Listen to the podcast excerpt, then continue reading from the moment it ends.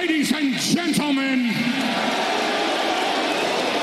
tonight, the reigning, defending, defending, defending, defending, defending, defending, undisputed, universal heavyweight champion. Wildcat Radio 2.0. Bear down, you beautiful people.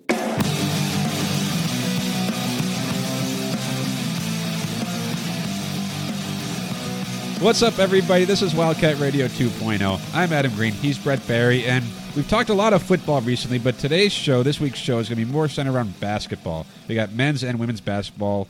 You could argue the programs are going in different directions right now in their seasons. So I guess if we have to start with, if we can call it bad news, the Arizona men's team, they hosted the Oregon schools last week. They beat Oregon State 70 to 61 wasn't a particularly close game. Like Arizona was in control in that one. They didn't blow them out like they did up in Corvallis when they played not long ago. But that was like that was expected.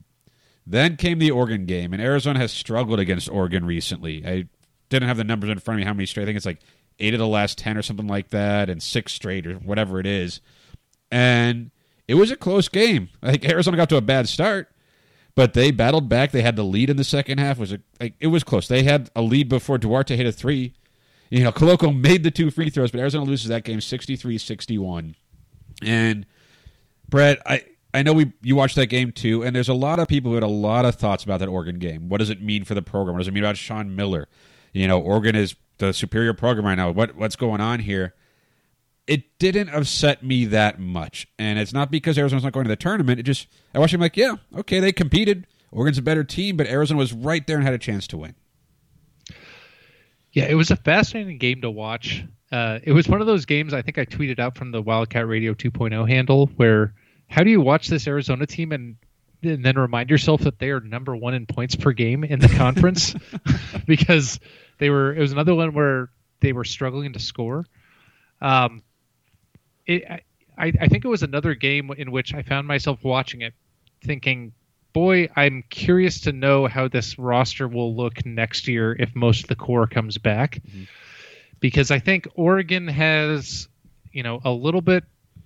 I don't even know if I want to say more talent, but they've they're a little more. They've figured it out a little bit more. They're, they've experience. Little, yeah, but even like I mean, I don't even know how to pronounce his last name. The the center that's supposed to be still in high school, Kep Kepnang. That guy looks like a monster. Like he's a making. tank. Yeah um, like he he he's like, hey, what if this guy realizes that he can just is just bigger and stronger than everybody and dunks on everyone, kind of like Christian Koloko on steroids, which I don't know if that would make Kepnang like a seven star recruit, maybe. Yeah, well, um, Christian Koloko's on steroids, a monster from Space Jam. Yeah.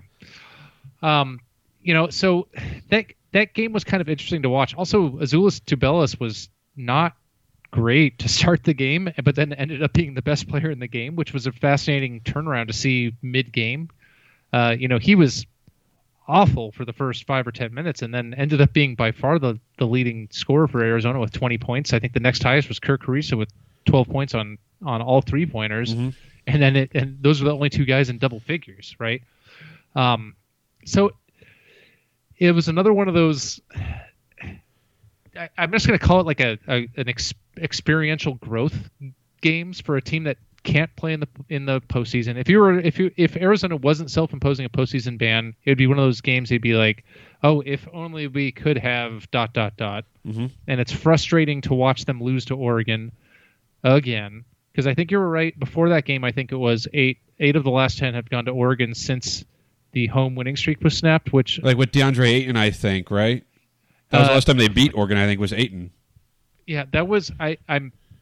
That was uh, um, what's his name? Brooks was it the the kind of oh the winning streak was snapped because that was when Miller got in Tarczewski's face, right? And that was yes, that whole exactly that whole because, thing you about that. I yeah, I, I was I was actually fortunate uh, fortunate enough to be at that game. Oh, way to go, Brett. So clearly, I'm the problem here. Well, no, I uh, mean, no, you can't say that. Just because you're at the game that Arizona's home winning streak ended, just because you're at the games when Arizona football plays at Washington State, and the, like, just because you're at all these times where Arizona loses sporting Hawaii, events, I yeah, at, I mean, at LSU. Yeah, I mean, I, don't blame yourself though. That's that's you know, it's, You know, as long as I'm willing to travel for Arizona basketball or football, they're going to lose. um, get a lower paying job, Brett. uh, so you know the I think the the big takeaway, big picture from the weekend or the the week, I guess the ex- weekend extended the two games, especially focusing on the the Oregon game. I feel like you saw Kerr Kriisa starting to show the player he we you know he can be, and we all kind of hoped he would be. I think I also tweeted out that like on this roster we have a lot of guys that are good at one thing, either defense or offense. And I'm not saying that he's a fantastic defender, but like he has in my mind defense is 80% effort. Um and that effort is contagious. And i feel like his on-ball defense at least as an effort perspective he's he may be physically limited but he actually he's a net positive on defense and i think he's an absolute positive on offense and i'm not sure there's many guys on arizona's roster that are a net positive on both if you go down the lineup you know Tubelis is more an offensive guy than a defensive guy. Same with Akinjo. Same with Ben Mathurin. Christian Koloko is the opposite. He's more of a defensive guy right now, right? Jordan Brown is more on offense. Terrell Brown more on offense. Dalen Terry, kind of, but he's not enough of a scorer. Right. Um, you know, I think he can be a big value out on both. But you know, he only played ten minutes against Oregon, right? Uh, if you look at this game, though, it's it is frustrating that Arizona lost to Oregon again, and there's this thought that Oregon has passed Arizona in the Pac-12, and I'm not going to argue with that. You know that that process has been long coming. Oregon is the money they have; they're going to be really good.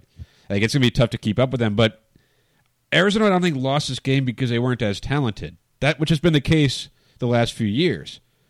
I think Arizona lost this game because they're just inexperienced down the stretch. Now, granted, Koloko made his free throws, which a year ago he missed both free throws. He didn't make one to tie. He made both. Like that's growth and that's impressive as hell. Like it didn't end up being the winner because Duarte made the three, but even the three he made, Arizona's defense was really good up until he got that ball for the three, and of course he makes it. Really good player. He was four of fourteen shooting that day, but he made that one. You know, he was three of thirteen before that. Arizona did a good job. He's a really good player. He made the shot. Great, congratulations. Good shot by him. But Arizona didn't play a very good game and yet they had a chance to beat an Oregon team who's not as good as they've been, but has been playing really good basketball lately. And you mentioned Tubelis, he got to a rough start, and even that first half of the first half of that game, it's like, oh man, like Arizona's got a decent team, but they just don't have the athleticism, they don't have the strength, they don't, they can't hang with Oregon, and then they did. You know, so it's easy to be disappointed because like, yeah, you want to beat Oregon, of course, but Arizona belonged on the court, and that's not to say Oregon's going to be a Final Four team this year. I don't think they're that good. But no. Arizona is not that far off from where Oregon is right now. And I think if Arizona had Oregon's perspective, or people were thinking that's the type of team they had, they'd be happy about it with what Arizona is. Now, you have to win those games. And Sean Miller took blame after the game. He's like, hey, I need to be better. These late game situations. Now, Kerr Kriisa got a shot off. If he makes that three, as all of a sudden is their late game situation better? You know, because they got the Koloko free throws to take the lead. Like they played it close down the stretch. They made plays. But they just didn't win the game because Oregon made one more. So I I look at this game and say, okay, in any other year where you're playing for seeding, like, oh man, if you win that game, now you're instead of a eight seed or a ten seed, maybe you get yourself ready for like a five or a six, right? Like, and we're not looking at it that way. But in terms of where the program is and what they can be, I think it has to be encouraging because they did not play a great game, but they battled.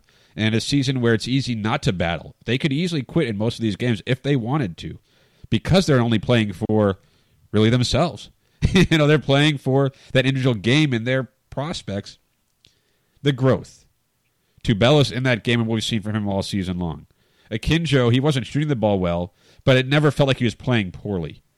You know, Ben had a rough game shooting the ball. He couldn't make anything from three point range, over six from three, but he was contributing in other ways. Koloko made those free throws. Jordan Brown played well off the bench. Terrell Brown's been solid. Like, this is not a bad basketball team. They're just not good enough to beat a good team when they're not playing well. And I don't think anyone's going to say they played well against Oregon. Yeah, and I think, you know, Tubelis, I feel like was a metaphor for this roster where, and or this this year's Arizona team where, against inferior competition, they make it look easy, mm-hmm. and then when they when they face a little bit more elevated talent, even if it's not fully refined and fully experienced, they they they they struggle a little bit. And that's that's an experience question, right? And, and, and that's it right there, right? Is it talent or is it experience? Because you mentioned it makes you really excited for what this team could be in the future. And there's now people are starting to talk when there's only a handful of games left in the season, like, well, what if they do come back? How could they be? You know, Ben was asked about last week about the NBA. He's like, I'm only focused on this season. I, if you were looking at this team and saying they lost to Oregon because they're not as good as Oregon, that's one thing. But if you look at it and say they lost to Oregon because they're not as experienced, well, experience will be different next year. you can't get experience without playing. Well, they're playing and getting that experience. So if that's how you approach it, if that's your viewpoint, then how could you be upset about this? Like you could be disappointed, but you can't be upset. You have to be excited because with a season under these guys' belt, playing together, like Kerr Kriisa, you mentioned his defense. Like this was his fourth college game against Oregon. You know, he's played all of four games at the NCAA level. Tubelis is playing at a different level than he has. Akinjo hasn't played. I mean, he played at Georgetown his freshman year, but this is different. Ben was one of the youngest players on the team. Dalen Terry, like all these guys are growing, and we're seeing it happen in real time, game by game. And again, I keep going back to Koloko, who couldn't make a free throw to save his life last season, and sank two incredibly clutch free throws in this one. Like, is it a moment? Yeah, he could miss the next two free throws he takes. But in that moment, Christian Koloko, who'd been in that situation before against the exact same team in the exact same arena, he came through. That's growth. Yeah, and look at how Tubelis responded from being kind of embarrassed in the first 10 minutes to then suddenly having 20 points and seven rebounds by the end of the game. Mm-hmm. Uh, you know, Koloko hitting those free throws. This, you know, this is the kind of a game that you can point to and say this is a team learning how to win, uh, and not just beating the teams they're supposed to beat, but like a more experienced team that is going to be really successful finds ways to win those games, even when the shots aren't falling for Ben Mathurin. Like I think I tweeted out again during the game. I was like, I, I think Arizona was settling for jumpers too often Mhm. early. They were. And when they absolutely were. and when they weren't falling, like a more experienced person says, you know what, I need to see the ball go through the hoop, and I'm going to find a way to make that happen. Um, so it's it's a lot easier to take those those lumps and uh, grow from them when there's not nearly as much on the line, other than you know just sheer competitiveness and pride to win the game. But I and maybe and maybe that's me uh, also reacting as a fan where I'm not as emotionally invested when I don't. Oh, I think what's gonna happen. that's absolutely part of the equation. When anyone who's watching or talking about Arizona basketball, it's like, well, they weren't going to do anything this year anyway. So, you know, it's hard to get emotionally upset about things. Yeah. So, you know, this I would say Oregon's roster and team this year in that game, just in general, is a better team, right? Do I? But do I think that Arizona's team grown to its potential with its current roster aged a year, uh, for the most part together, plus more you know new freshmen coming in? I think they their upside is much higher than this current ros- Oregon roster, right? Yeah, I mean, Um, you'd think so. Now Oregon's gonna Oregon's not going away. Like that's no, they're also very well coached. very well coached, very well funded. Like and that they they you could argue if we can we can kind of transition now to Arizona their next couple games at UCLA at USC another pair of programs that Arizona has struggled with recently. You know, especially USC. like, they, uh, like Mobley's ridiculous, but you look at just where Arizona is in the pecking order of the Pac-12. Before this season, they were picked to finish in the middle of the conference. Fine, no one knew what to expect of them. There was a lot of brand new players before anyone knew they were going to be they were going to give themselves a postseason band. It's like, hey, we'll see. What we've seen, like you said, they're better than the bad teams. Like they make it look easy against the bad teams, but against the good teams, I guess I mean UCLA and USC, especially USC, gave them some trouble at McKale Center. But and we did get to see them play Oregon at Oregon earlier in the season because that game was postponed due to COVID stuff. So we kind of see the growth from against Oregon, but I'm interested to see what they do against the LA schools because we've seen Arizona lose to them twice. And they got embarrassed. I mean, I don't want to say embarrassed. That's a tough word. Just they got beat soundly by USC, especially, who's ranked number 17 right now. That's a good basketball team. They got some good players. How does Arizona fare in that game? Because yes, this season they're behind those programs, but they could show that they're not that far behind and maybe even on the ascension with a win, with some wins in Los Angeles, or competitive games, like kind of like against Oregon. And that's not to say moral victories are acceptable, but in a season where you can't win a championship, moral victories are all you got. and, and for Arizona, we all knew this going into the year, though, Brett. And you've talked like it's how do they grow? Because the thought is most of these guys, if not all of them, are back for one more go, like one more season next year. So if they show that progress, if they show that, hey, give them that experience, give them that time, like give Kerr Kriisa a full season, like watch out. And that's the impression you get after a loss like they had against Oregon. Is that yeah, if they can if this team is to come back with a year of experience next year, they're winning that game. Well, do that again in Los Angeles. Give you an impression that when they play these teams next year, they're going to leapfrog them. They're going to be a better team again because the pieces seem to be in place. Yeah, and I mean, you know, there's an opportunity here to see if Arizona's young roster is able to, you know, I think respond to a little bit more just raw talent and athleticism. And I'm really curious to especially watch the USC game because I think in terms of just raw athletic ability, where it's just like, oh, like you know, Evan Mobley is just that's a that's a next level talent, right? He good. He really good. Yeah, like this this the silly thing is he's not even as good as he eventually is probably going to be, but that's going to be in the NBA, right? Good. Um, like he he he's he's yeah his his upside is very very high, and it's a you know there's a big jump for a lot of these guys coming to you know Pac-12 basketball that are new. Like even Terrell Brown came from Seattle University. You know it's a different talent level in a Power Five conference. Yes, I understand that like the Pac-12 is maybe not you know what it once was in its heyday, but there's still some real talent here, and I think the USC roster in terms of sheer size and and raw athletic ability is going to prove to be a good test for this roster to see if they're a little more ready to handle that and you know not just be able to not be able to just go through the motions like they can against an inferior opponent where they can dominate them. And they have to come and do the little things right. They have to have the effort on defense. They have to you know be quicker to the ball. Like all of those things is how you start to make up some of the difference when you go against the the really high end talent. And i'm really curious to see how they respond to that Oregon loss, especially against USC, just because I think that it's a similar level of just sheer ability. And we'll that'll probably tell us a lot about this team, especially when you know there's only so many games left. Like, Yeah. if you're gonna There's four you- games what- left, unless they get any of the makeup games, which we'll see. which I wouldn't. I wouldn't bet on it. I wouldn't bet my life on that at all. No. Um, you know, so like this road trip, in terms of just, you know, you I think the last two were at home, right? Uh, yeah. Washington schools. Yeah.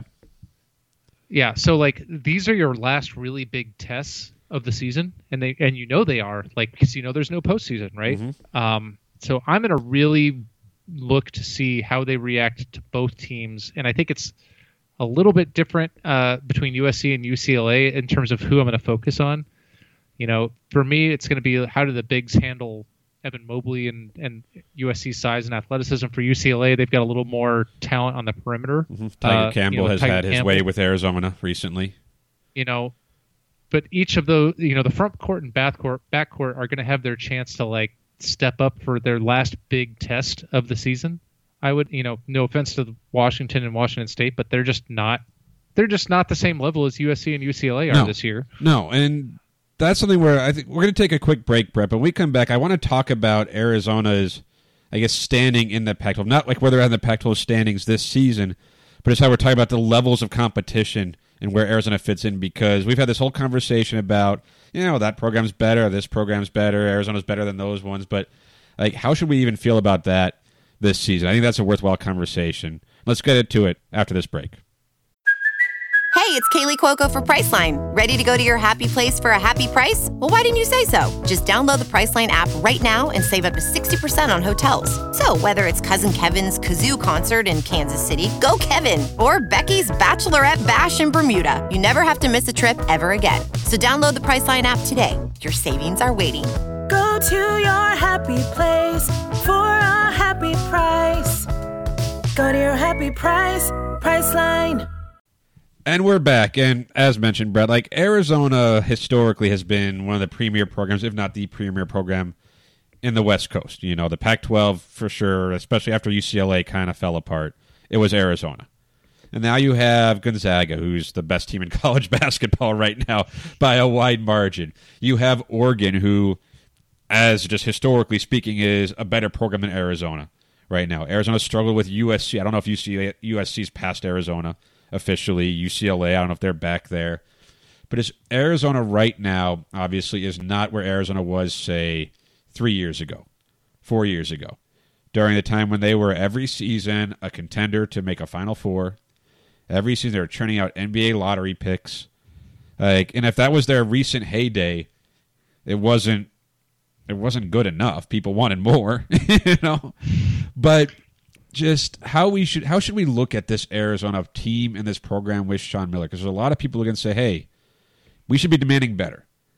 Like Arizona deserves better than a team that would be a bubble team this year, in this crazy year. Would have been a tournament team last year, but not a favorite, and missed the tournament the year before that. And we're sitting here talking about, oh, well, it's a good moral victory to lose by two to Oregon. And hey, we just want to see if they're competitive at USC and competitive at UCLA. Like, that's not how Arizona usually talks. So, like, what does that say about either us as fans slash podcasters or just where Arizona's at as a program? So I think there's a lot to unpack there, and I don't even know if it just focuses on Arizona because you know, the Arizona Wildcats are having a lot better year than the Kentucky Wildcats are currently. it's been a rough year for Um, Blue Bloods. you know, Duke's not exactly uh, setting the world on fire. North Carolina's, you know, recovered to a 12 and 7 record so far. Um, I think some of it is a reflection of the differences in college basketball in the one and done culture versus the develop your talent kind of approach. Like, think Kentucky versus Villanova approach, right? Okay. Um, and in, in a funny way, I feel like Arizona's current roster and approach this year and going forward is really analogous to what Gonzaga was doing, you know, five plus years ago, like going Euro heavy, having a lot of guys that are there for three to four years, maybe supplemented with some high end guys. But, you know, how many NBA first round picks or even draft picks has Gonzaga had relative to Arizona the last several years? But they've been very successful. Um, you know, with that in mind, I think I, I I think you can see what the plan is so far as building this roster, and it makes you really. I, personally am very excited in terms of seeing how they develop next year because I feel like this year's roster has almost exactly been what we expected. Like even with the unknowns, like we knew one of Ben or Dalen Terry was going to break out, and it was Ben, right? You know, we we had confidence in Akinjo being a good player. You know, he's turned out well. We had some high hopes for Tubelis. He's generally he's, been, he's delivered. you know, he's generally delivered. Like there hasn't been that many surprises. Um, Not in a negative So- way, anyway. There's been positive surprises, I think. yeah, I mean, maybe Dalen Terry, you'd like to see more uh, balanced as an offensive player. But Ben's a better scorer than anyone anticipated. Certainly a better Oh. shooter. Oh, by leaps and bounds, right? Um, so Arizona's program, I feel like, is in a sustainable spot going forward with a big giant asterisk of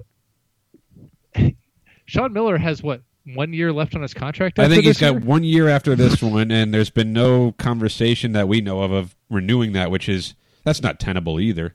But that's part of it, right? Like that's part of where Arizona is right now. Is like people don't know if five years ago Sean Miller was that dude. He was the coach. Like, yeah, he's the best coach to not make a Final Four, but he'll get there. Even ten years ago, I guess that was a conversation, right? Like he got to Arizona in his second season was in the Elite Eight, and uh, Jamelle Horne three away from going to the Final Four and probably winning a national championship because UConn was not that good that year. And knowing that UConn beat after they beat Arizona was any good.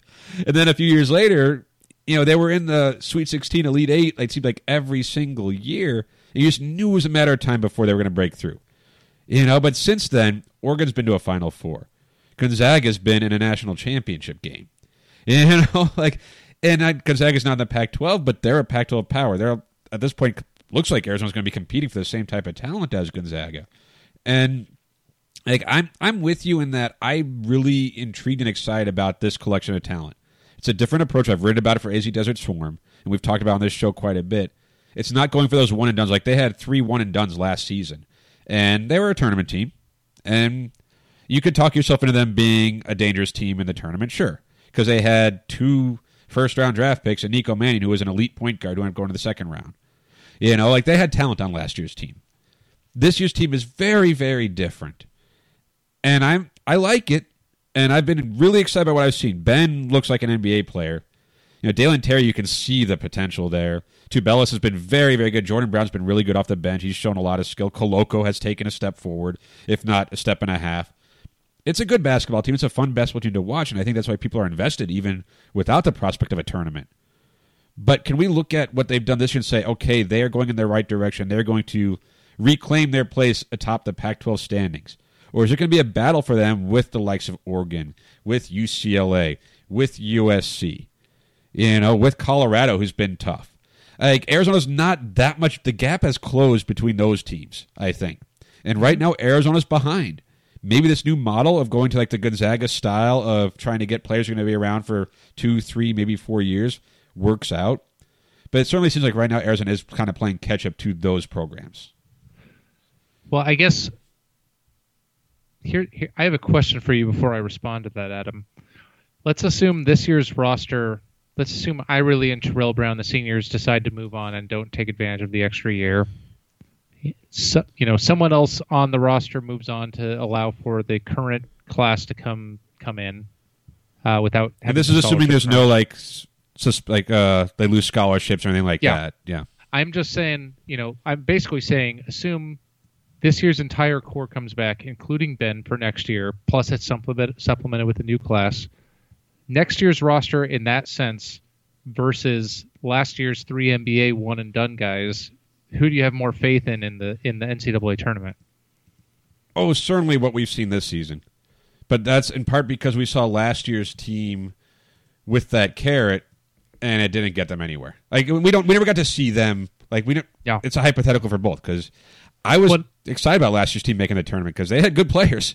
You know? and this is and this is my way of kind of backing into answering to your question where I wonder if Arizona is just the first of the blue bloods but the last of the west coast schools to kind of catch up to a new model where it's not as one and done focused because look at like the Kentuckys and Dukes right now in a in a world uh, where people the high end talent often goes Oh, overseas hold on, you got to do that. You got to do a movie style voice.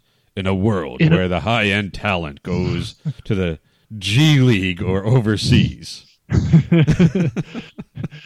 in a world where Australian basketball is better than playing for Duke. Um, you know, it's, Doesn't pay I- as well though.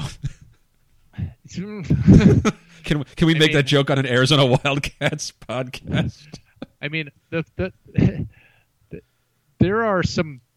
Gosh, who was who was uh, the Arizona guy that was that went and played overseas instead, and he played on or sat on the bench for somewhere and made like Oh, I know who you're talking about. He was supposed to be around for the Ayton year, I think. Terrence Ferguson. yeah, and he yeah I think he made was it like- Ferguson? he made like a quarter million dollars a year to play like you know a combined eight games overseas. But he ended up in the like, NBA for a stretch. He was with Oklahoma City, I think. If it's Yeah, Ferguson that we're talking about. Yeah, but he he went and got a huge salary to be a bench player overseas. I'd sit on the Um, bench for a lot less. that's what I, that's I mean that's that's kind of my point, right? Where it's like there's look at uh Azuolas Tubelis was considered the highest talent in Europe that ended up coming over here. And a lot of people thought he was just going to go straight to the NBA, right? And like I think if he had done that route, he would have rotted on the bench somewhere or sat overseas for a few years. And he made the decision to come to, to come to Arizona because if you recall, Daniel Batcho was actually the guy that We everyone forget, thought was he the was supposed to be, like, wasn't and he hasn't played all season, gonna- yeah. yeah. So you know, I kind of wonder, like, realistically, there's not as many blue bloods in the West, right? Um, it's Arizona and UCLA. Uh, USC kind of comes and goes. Gonzaga has built, you know, a program more in a Villanova model, right? You know, Washington's had their years come and gone. Same with Oregon, but they're not necessarily consistent. And I, I, I almost wonder if you know by by necessity or by design or some combination of both that Sean Miller approached this last year's class with let's build for the long term with the no the notion of hey we might not have a postseason to worry about anyway. But even the long term, you don't know what your long term looks like. Yeah, That's the odd thing. Like even last year, we knew no matter what happened last season, like they were going to go to the tournament. It wasn't going to be sanctioned. Like we knew that. This season, obviously, we didn't know they were going to self-sanction. They were going to, you know, do a self-imposed postseason ban. But you could say we're going to build for three years from now. Well, you may not be around three years from now, and you may not be eligible for the tournament three years from now. You may not have the scholarship. It's we you don't know. So that's a tough. Like I get it, but it screams more necessity than desire. But I'm okay with it because it could be the very thing that I read, I read about. It. I think it's exactly what they needed as a program to kind of get over that hump because they've tried it the other way and they. It's easy to be like, oh, they just can't do it. They were so damn close a few times. Again, Jamelle Horne shot away in his second season. Then they had elite talent. They had the they had the five stars, the one and duns, the right mix of them. When you have the Aaron Gordon team, you know, and it wasn't just Aaron. He was only one and done on that team. There were Aronde was around for two years, and he was around for the next year. Brandon Ashley, you know, a few years. He had T.J. McConnell. So there's a way to do it. But I think what we saw recently, and even like the last team that was supposed to be really good was the DeAndre Ayton team. You had a junior Alonzo Trier, a sophomore Rawle Alkins, a senior Parker Jackson Cartwright. Last year was really the first season where they had multiple one and duns on the roster, like multiple expected run one and duns, right? Well, first off, they had a junior Alonzo Trier, a sophomore Rawle Alkins, and zero passes between each other for that whole season. But just like the way to build this, the way to build a program, the way to build a team, like people got in their heads that Arizona was going all for the one and duns and it wasn't working. Well, in the early days, they were really good in part because of their one and duns, because of Aaron Gordon, because of Stanley Johnson. But they had the right guys around them. Like last year was the only year they only had they had the three one and duns, and they were decent. Well, it, it, it, I'll flip your point on its head a little bit. I don't think the plan, you know, most of the time when you're recruiting, everybody has a plan. They have a good sense of who's going to be one and done, who Yeah. wants to be, but you know, Sean Miller generally has a good sense of who is and who isn't really. My understanding is neither of uh, Zeke Nnaji nor even it, after his one year, Lauri Markkanen expected to be only at Arizona for a year, but they outperformed expectations, and that's a testament to Sean Miller and his staff for developing guys, right? So those guys were both signed with the notion of I think I think the general expectation was yeah if they'd one and done great, but like realistically we're expecting two maybe three years out of them, and it just didn't work out that way either. So it's it's really to some extent it comes down to you know you're you're never going to turn away talent right? Um i'll take i will take a fab five class every year and be really happy about it right? And i'm sure sean miller would be too. It's how do they fit together? How does our roster composition work? Are they you know what types of players are they going to be? Are they going to be the guys that work effectively within the system, or are they going to be, you know, wanting to make sure they get their 15 jump shots up for their uh, for their NBA scouts? And I don't think that's always been the case. And I think Sha maybe Sean Miller's learned a, a little bit. You know, you know what the funny thing is? I've seen, I've noticed, Adam. I don't know if you've noticed this year's roster.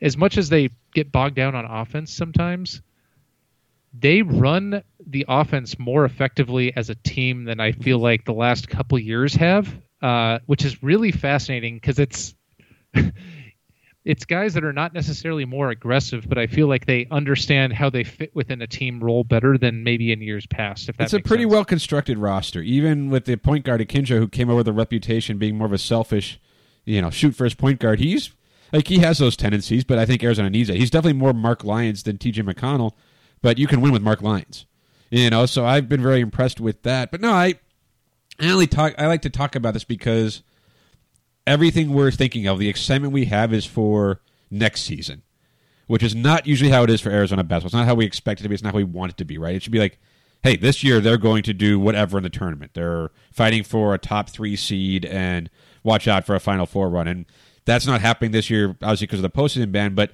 this wasn't a team we were expecting that from anyway, which is a step back from what we're used to and what Arizona fans typically and probably should demand.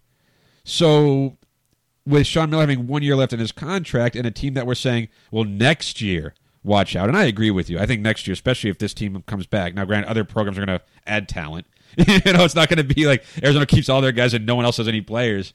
But certainly, I see a world where if this team comes back next year and there's no, the NCAA is like, hey, whatever, you guys punish yourselves enough, we're cool. You know, then Arizona makes a run because it's a talented team that should be able to grow together. And with, like we were saying when we were talking about the loss to Oregon, like with experience, they win that game probably. Like that's exciting. But that's not how Arizona basketball is supposed to be. It's not supposed to be next year. They're not Cubs fans. You know, it's not supposed to be wait till next year. It's supposed to be every year. You're supposed to be. And I took. A, I know you're a Cubs fan. I was Uh, gonna say I resemble that remark. but but you get it right. Like that's Arizona basketball, and I'm not one who thinks Arizona in the same light as Duke and Kansas and Kentucky and North Carolina. But if you want to be that next tier, you still got to be in the conversation most seasons. And Hey, this hey. is, you know, it's, hey, hey, Adam, all those teams you just mentioned, how many of them are in the top ten right oh, I know. But how many of those teams have mi- have were, have been missed the tournament and you know a couple of threes? How many of them have been in a Final Four, or at least haven't been to a Final Four since 2001? Hey, Like, is hey, Adam, how many of those teams are in the top twenty right now? but that's they're allowed to But have. that's that's but that's that's I'm trying I'm being facetious or Yeah. kind of snarky to get to the point that I don't think college basketball is the same as it was Okay. 20 30 years ago. I don't think it's as easy to maintain sustained success today than it was in Lute Olson's era. I just Okay. I don't. I think it has changed. The one and done culture and the the you know the travel ball teams and it's you know everybody knows who the hype guys are from when they're in sixth grade and it's a different thing and i think the blue bloods have started to realize it because it's so hard to maintain that level of success. Uh, and it's hard for us as fans to think that but like hey we still have a pretty darn good team. Um, but i don't i think i think the years of teams being a consistent perennial top five program in college basketball are basically over. It's like the inverse of college football, where the rich just keep getting richer. I just don't think it's the same in college basketball. Okay. I'm good with that. But, you know, but we could argue all we want about where Arizona men's basketball is right now. Let's take a break and we come back. The women's basketball team, I, I don't think there's any argument there. They are really good. They're on a nice little run, and we know where their seating would be right now, and it's quite impressive. So let's talk about that. Welcome back, and as we mentioned before the break, the Arizona women's basketball team, Brett, think Adia Barnes, what she's done with that program in a short amount of time. Like last season, it was disappointing because like they were good, and we knew they could have done some damage in the tournament. This season, they've had games missed because of COVID stuff. Like they've dealt with stuff, but the the NCAA they came out with their top 16 reveal this week. Arizona is uh, number well number eight team in the country for the tournament brackets, so they're a two seed in their region as if the tournament started right now. They are rolling, shall we say? They're coming off a home sweep of the Washington schools. Uh, they beat Washington 73 to, or 75 to 53 rather on Sunday. Their most recent impressive game was at Oregon on February 8th. They just beat the number 11, then ranked number 11 Ducks 79 to 59 though, so at least one Arizona team can beat Oregon. like this team and you hope whereas the men's team there's no tournament for them. You're like okay fine. This team you hope that there's a tournament and they get to play this season out.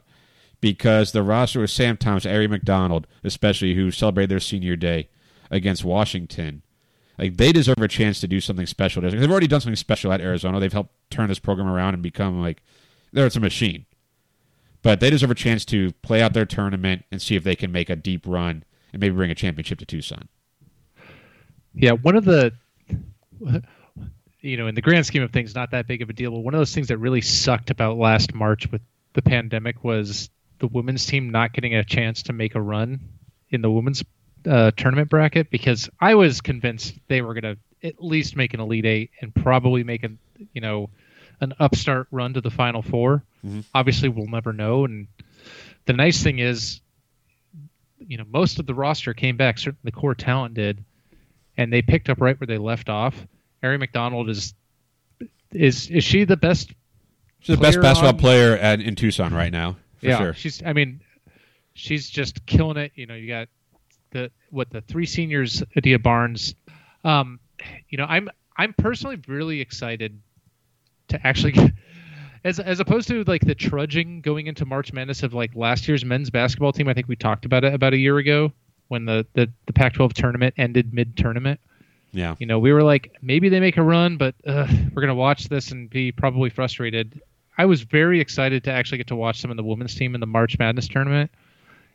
You know, all signs point to we're going to get to see that uh, this year, even with the men's team bowing out.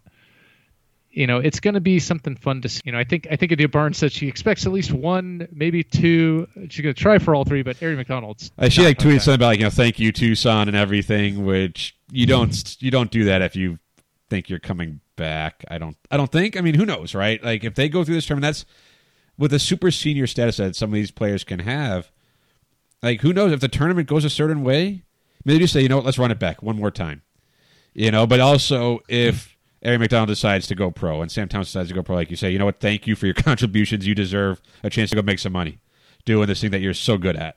And Well, and, and women's basketball is in a different place than it was 20, 30 years ago. Like Aari McDonald could go make some some money, Well, right? you, like you were she- talking uh, just the last segment about how like the college basketball men's side is different than it used to be, right? Like it was 20 years ago, where it's gonna be hard to be a sustainable power. The women's game is a little bit different right now, and Arizona seems to be they're not there yet. Of course, they're not there yet, but they're on the way. You know, they're out west. Good basketball town, good campus, good facilities, a great coach. Like they're they have buzz in their sport in what they're doing in their league. So you see some of the recruits that they have coming in too. Just it seems like this is where you want to be to build that dynasty type of program, to build that program that's going to be there for the long haul. And to see it, like you said, last season, last year, when everything was shut down, was like that was a bummer because it was like their first year of being really, really good. They'd been an upstart team. They won the NIT year before. Like, okay, this is their chance to do it on the bigger stage, and they didn't get that.